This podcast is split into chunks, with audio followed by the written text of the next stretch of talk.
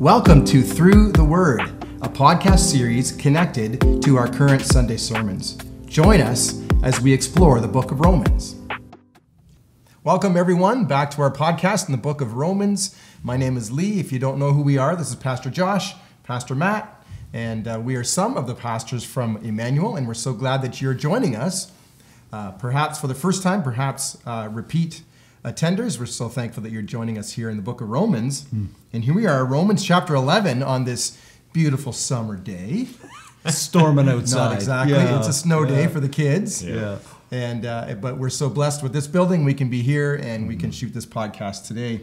Romans chapter 11 is an interesting chapter. Mm-hmm. Pastor Josh, you preached this just two days ago. Mm-hmm. There's a lot here that you preached on, but there's a lot here that also is good for us to discuss. Yeah. So we thought we would deal with the very first question, um, which comes up where Paul says, um, "All Israel will be saved." And. I know you mm-hmm. you talked about that salvation issue on Sunday, but let's just back up into that all Israel thing. Does that literally mean the people of Jewish descent? Mm. What about mixed blood? That every nation is mixed up with lots of people now. So, yeah. do we have an idea of how to understand that properly?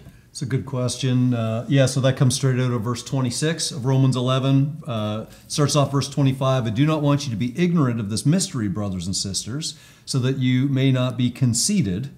Israel has experienced a hardening in part until the full number of the Gentiles has come in. And so all Israel will be saved, as it is written. And it goes on to quote from the Old Testament. So the question is who is this all Israel mm. that's going to be saved? And there are varying answers on this. So we should be clear enough to say that what we've put forward is not necessarily the final definitive only word on this sort of question. Mm-hmm. And in fact, um, even around this table, we may have uh, slightly different ideas of exactly what Romans 11 is expressing. Certainly within our fellowship of churches, the, the, the oh, yeah. you know our statement of faith doesn't require a particular position on all this, but um, so we, we want to be gracious to one another, tread somewhat lightly, mm. but, but still press into, you know, okay, where can we find clarity? Uh, so the question, who is this all Israel that will be saved? There are some who say uh, maybe it's referring to all of the true Israel, which in their mind that would be then like the new Israel, the, the new people of God, mm. which is the church. Um, and uh, uh, many great Christians have, have put forward that sort of a thought. Uh, I, I, find it to be fairly problematic here in that Paul has just clearly, in this very context, been talking about Israel in the sense of a, a sort of an ethnic Israel. Um, in fact, in Romans 9 to 11, I think he talks of Israel 10 times mm. in those three chapters, and every one of them seems to be clearly ethnic Israel. This is the only one where people sometimes have a question. And so it would be pretty strange in the context to keep saying, even though other places in Scripture can speak of us Gentiles as though we're included in Israel, it'd be pretty strange in this context to be like, aha, I switched it. Now I mean something different yeah. than I've been speaking of all along. So it seems to be an ethnic Israel. Then the, the next question becomes um, Is all Israel literally all, every single last living person that is ethnically Israelite that qualifies as this all Israel? And um, there's differing answers on that too. Hmm. Uh, but uh, I, my position would be I don't think it necessarily has to mean every single last one.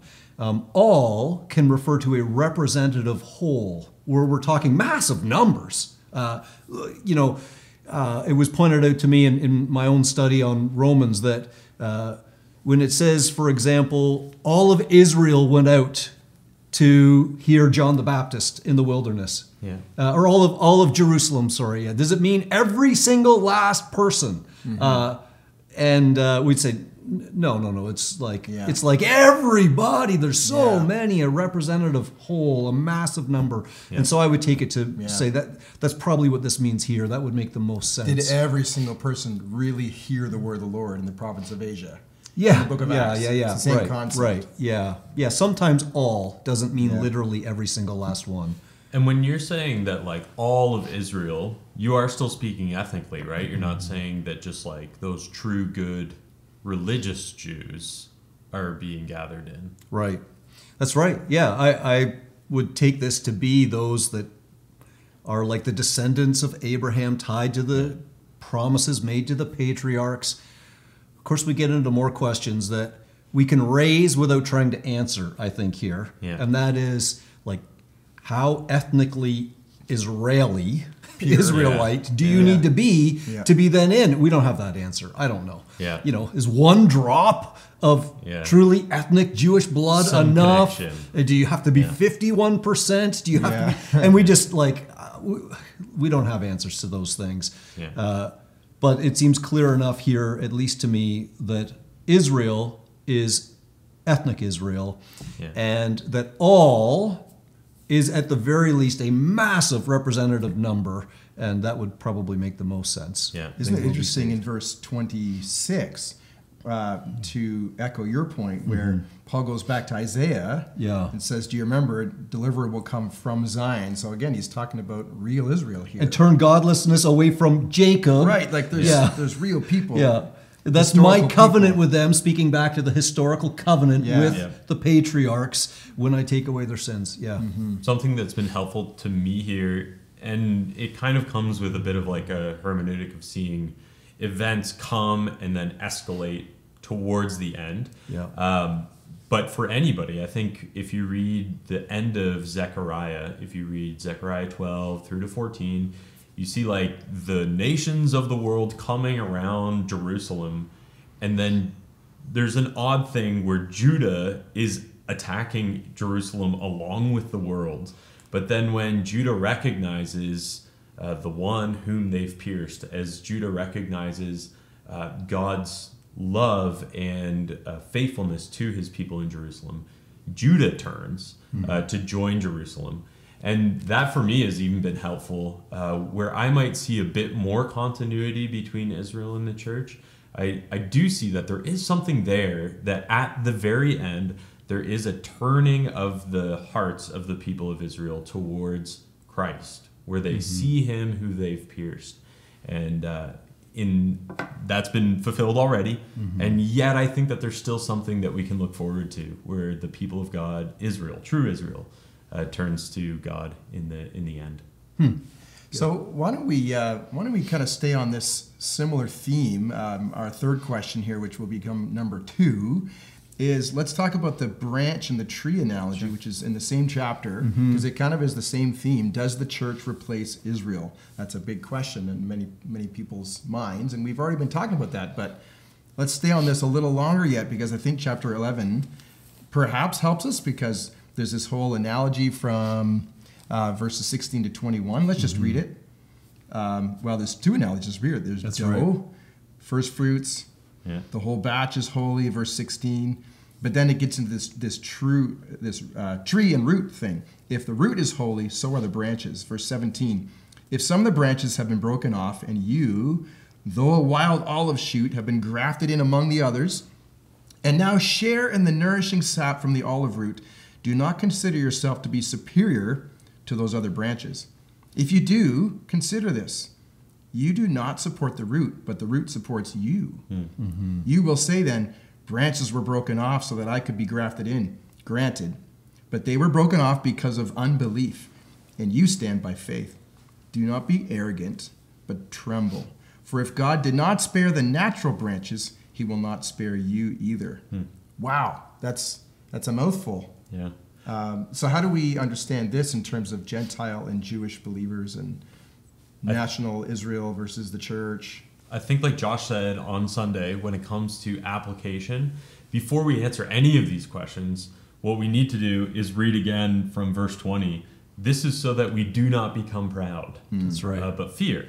And so the the idea here, um, if you think of some of the many views on what happens to Israel when uh, the people of God, Israel, ultimately reject Christ, the first Christians ever were Jewish. Uh, that there is continuity there, but there there are streams that say that uh, that old people of God, Israel, has been completely rejected and replaced with the church. And I think there, if if our hearts are towards that, we might want to take that verse 20 and just remember that we're to be humble, we're to uh, not become proud in our own right, but to remember where we've come from. And I thought that you did such a good job on Sunday in just saying these are the people, the the nationality, the the ethnicity that Christ comes from, uh, the people that God has chosen, and so uh, we're not to hate anyone, we're not to feel like superior to anyone, but certainly not to those who God has chosen and has so blessed us through, right? Yeah. Um, so, anyways, verse 20, uh, I'll hold on to that. No matter what I come out on the other end with as far as a position, uh, I certainly want to be humble. That's so key, Matt. Yeah, I'm glad you pointed that out. The goal here, it said again and again, do not boast and do not be arrogant. And I'm writing this so that you won't be conceited. So that, Yeah. that becomes the key. Do not miss that, no matter what your disposition or your position on this is. And yeah. Um, but we've got this image of this tree, Yeah. branches being broken off, representing the ethnic Israel being broken off out of the people of God, and there, so there's their present hardening, and other branches being grafted, Grafted in. in. That's you and That's I. us, the Gentile believers, and being now included into the people of God. And we're saying, now, what, what is this about? And um, and is this you're asking a become a permanent thing, a replacement thing? And only I think what's key here is that uh, Paul wants to remind us. Okay, now remember remember how you were included. It's God's kindness, so be humble, and uh, and further, uh, remember that as, as you're continuing in His kindness, God is able to graft those branches He broke off back in. Again, verse 23. And that's right. And so we see this sort of intentionality there as well, that it's already in, in this illustration of the tree beginning to point forward to this idea of the inclusion, the re inclusion of Israel. God's able to do this, and how is He going to do it? Uh, if they do not persist in unbelief, He's going to do it through faith. Same way He's included us through Yeah. faith in Christ. There'll be a regrafting in and inclusion. And, and so now you're going to have this beautiful tree that in other places the scriptures would talk about, uh, pictured like a sort of a true fuller Israel that's going to include ethnic Israel and it's going to include Gentiles together in the people of God, uh, all through faith in Christ. And Revelation would call that every tribe and nation, That's right. wouldn't Yeah. it? It's the Yeah. same picture in a different language. Yeah. If you read through Galatians, you have all of this language of those of us who are Gentiles being grafted in, uh, not as like secondary citizens, but Yeah. uh, Galatians 3:29, and if you are Christ, Christ being the promised seed, then you are Abraham's off, offspring, heirs according to the promise, like full heirs, full children of God. Uh, if you look at uh, chapter four, and then um, Of uh, Galatians. yeah, chapter 4 of Galatians, I'm just looking here, 28. He says, Now you, brothers, like Isaac, are children of the promise. He just keeps on tying us to the people of God as though there is genuinely one true people of God.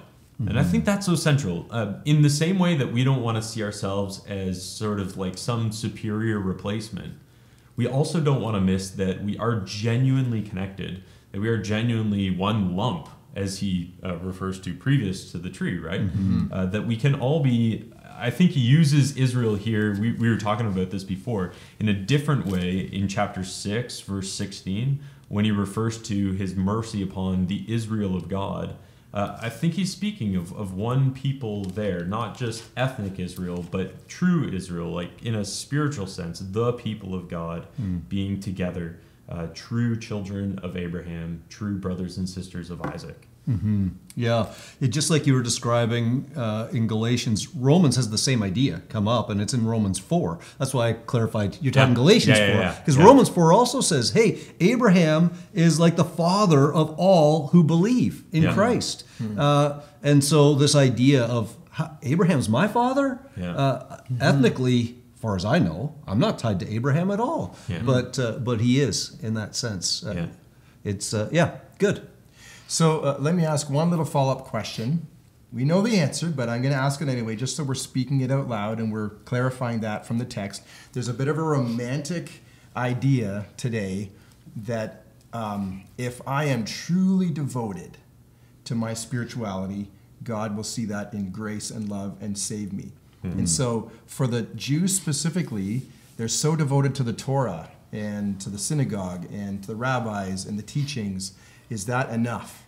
Does God see them like he saw them in the Old Testament before Christ, where their faith was effective for salvation in the Old Testament? Is that the same now? First of all, we've got to be able to stop and say that whole romantic idea of just being sincere enough or whatever we would say about it. Uh, it, it just does not fit with the full testimony of Scripture. You can't get that anywhere directly from Scripture, and you can find countless places directly from Scripture that directly contradict it. So it just does not fit. It doesn't make any sense. Um, so further, we've got to then be able to look at that and say that has to hold true for Judaism as well.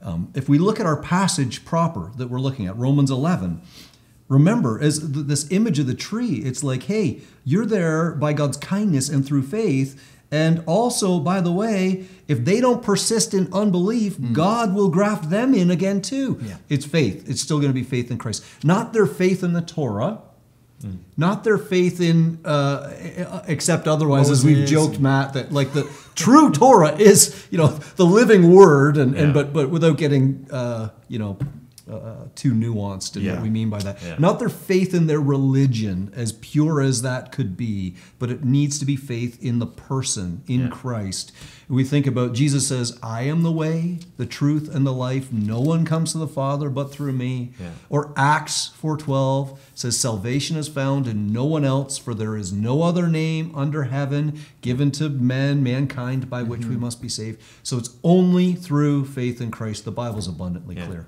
I think sometimes the Pharisees get a bad rap uh, because we see Jesus like saying quite stark things to them, quite drastic things to them.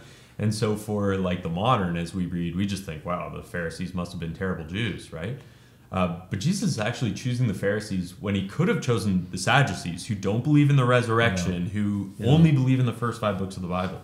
Uh, he could have chosen the Essenes, another group that were like radical, that went off and lived in the desert, that were kind of like John the Baptist, um, but were so radical that uh, they he chooses the Pharisees because they have this familiarity to the modern uh, to the regular Jewish person, but then they're held in such high esteem because they're such good Jews. And today there are there are Pharisaical Jews who again are such good Jews.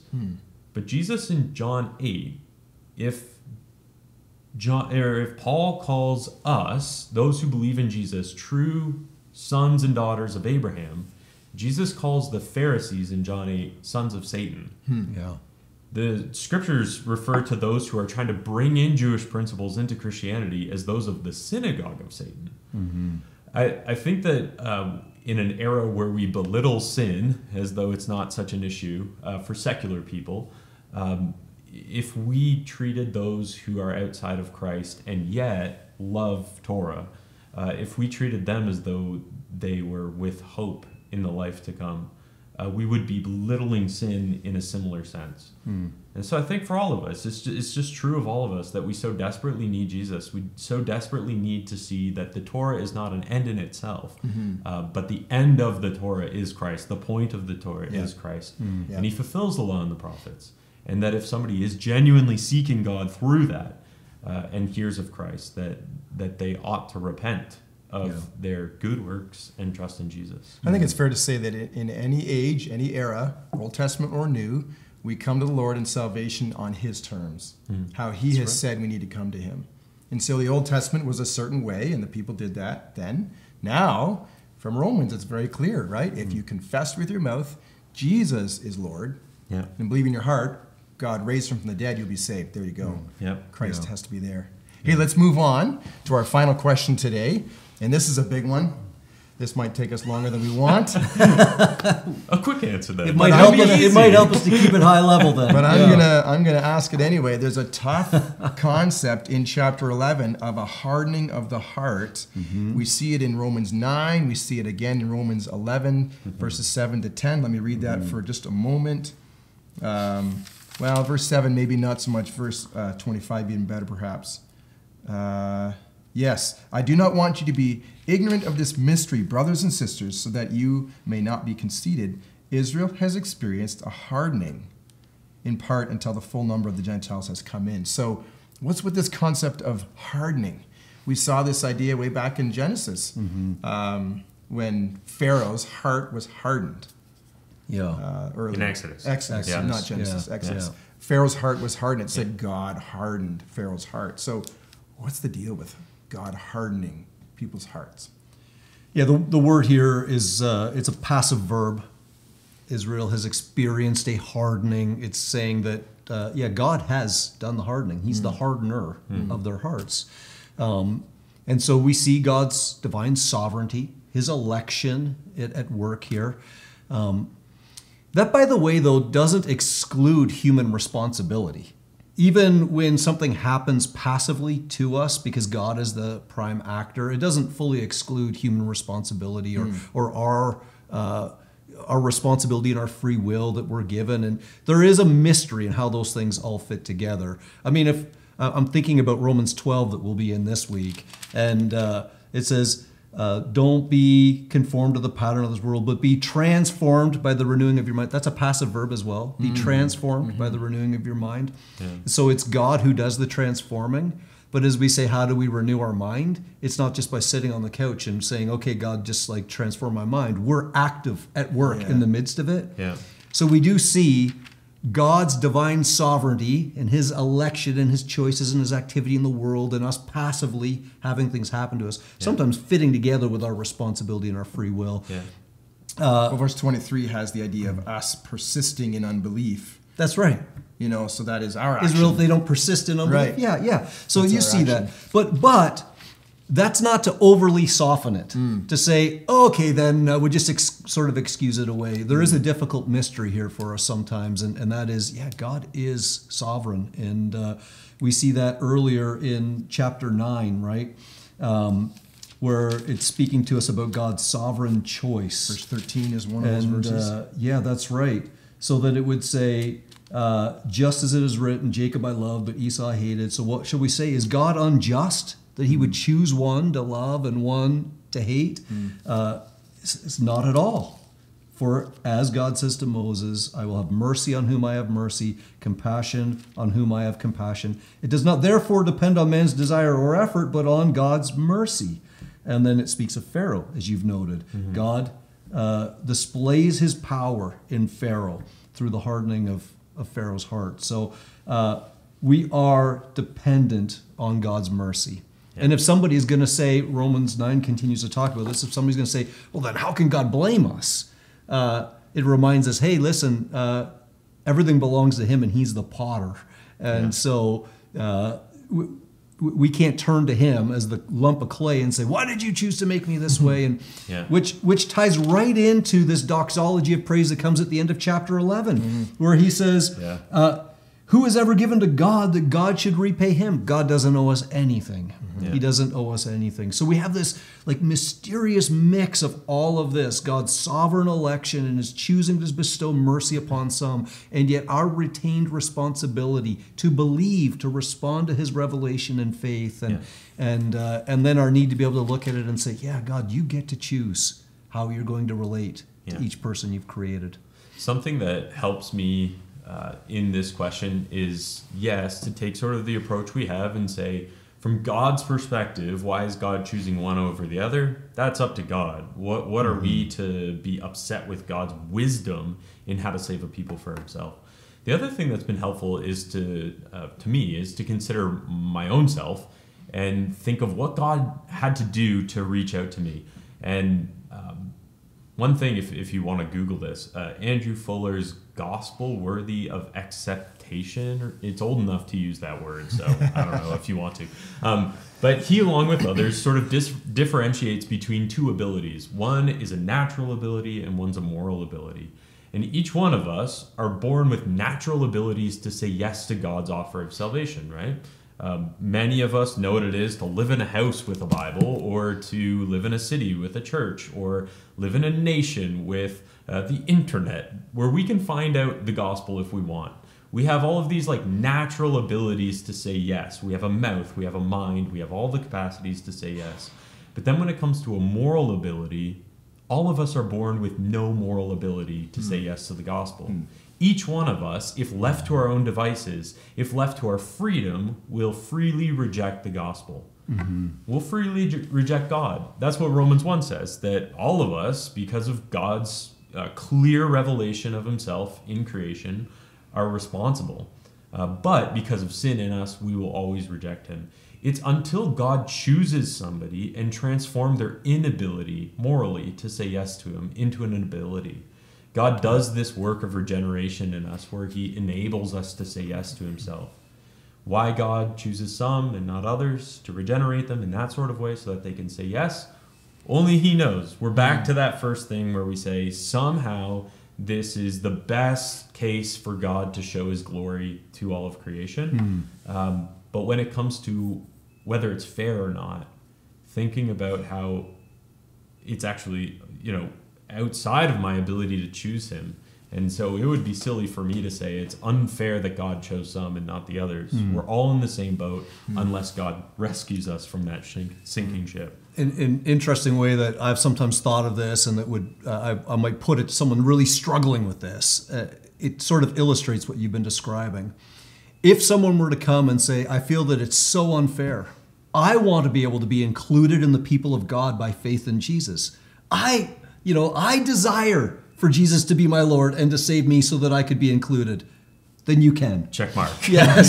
Yeah. Yeah. You will find no one who would desire that Yeah. that is excluded, which it has to do with that mix of just our, our moral ability and uh, yeah, the, there, that, that desire won't be there Yeah. in somebody, so nobody's going to feel it was unfair. I was excluded. Uh, yeah. Yeah. So let's end off as Paul does in the end of chapter 11 here. Hmm. After he's wrestled through all these big, mysterious questions, how does he end off?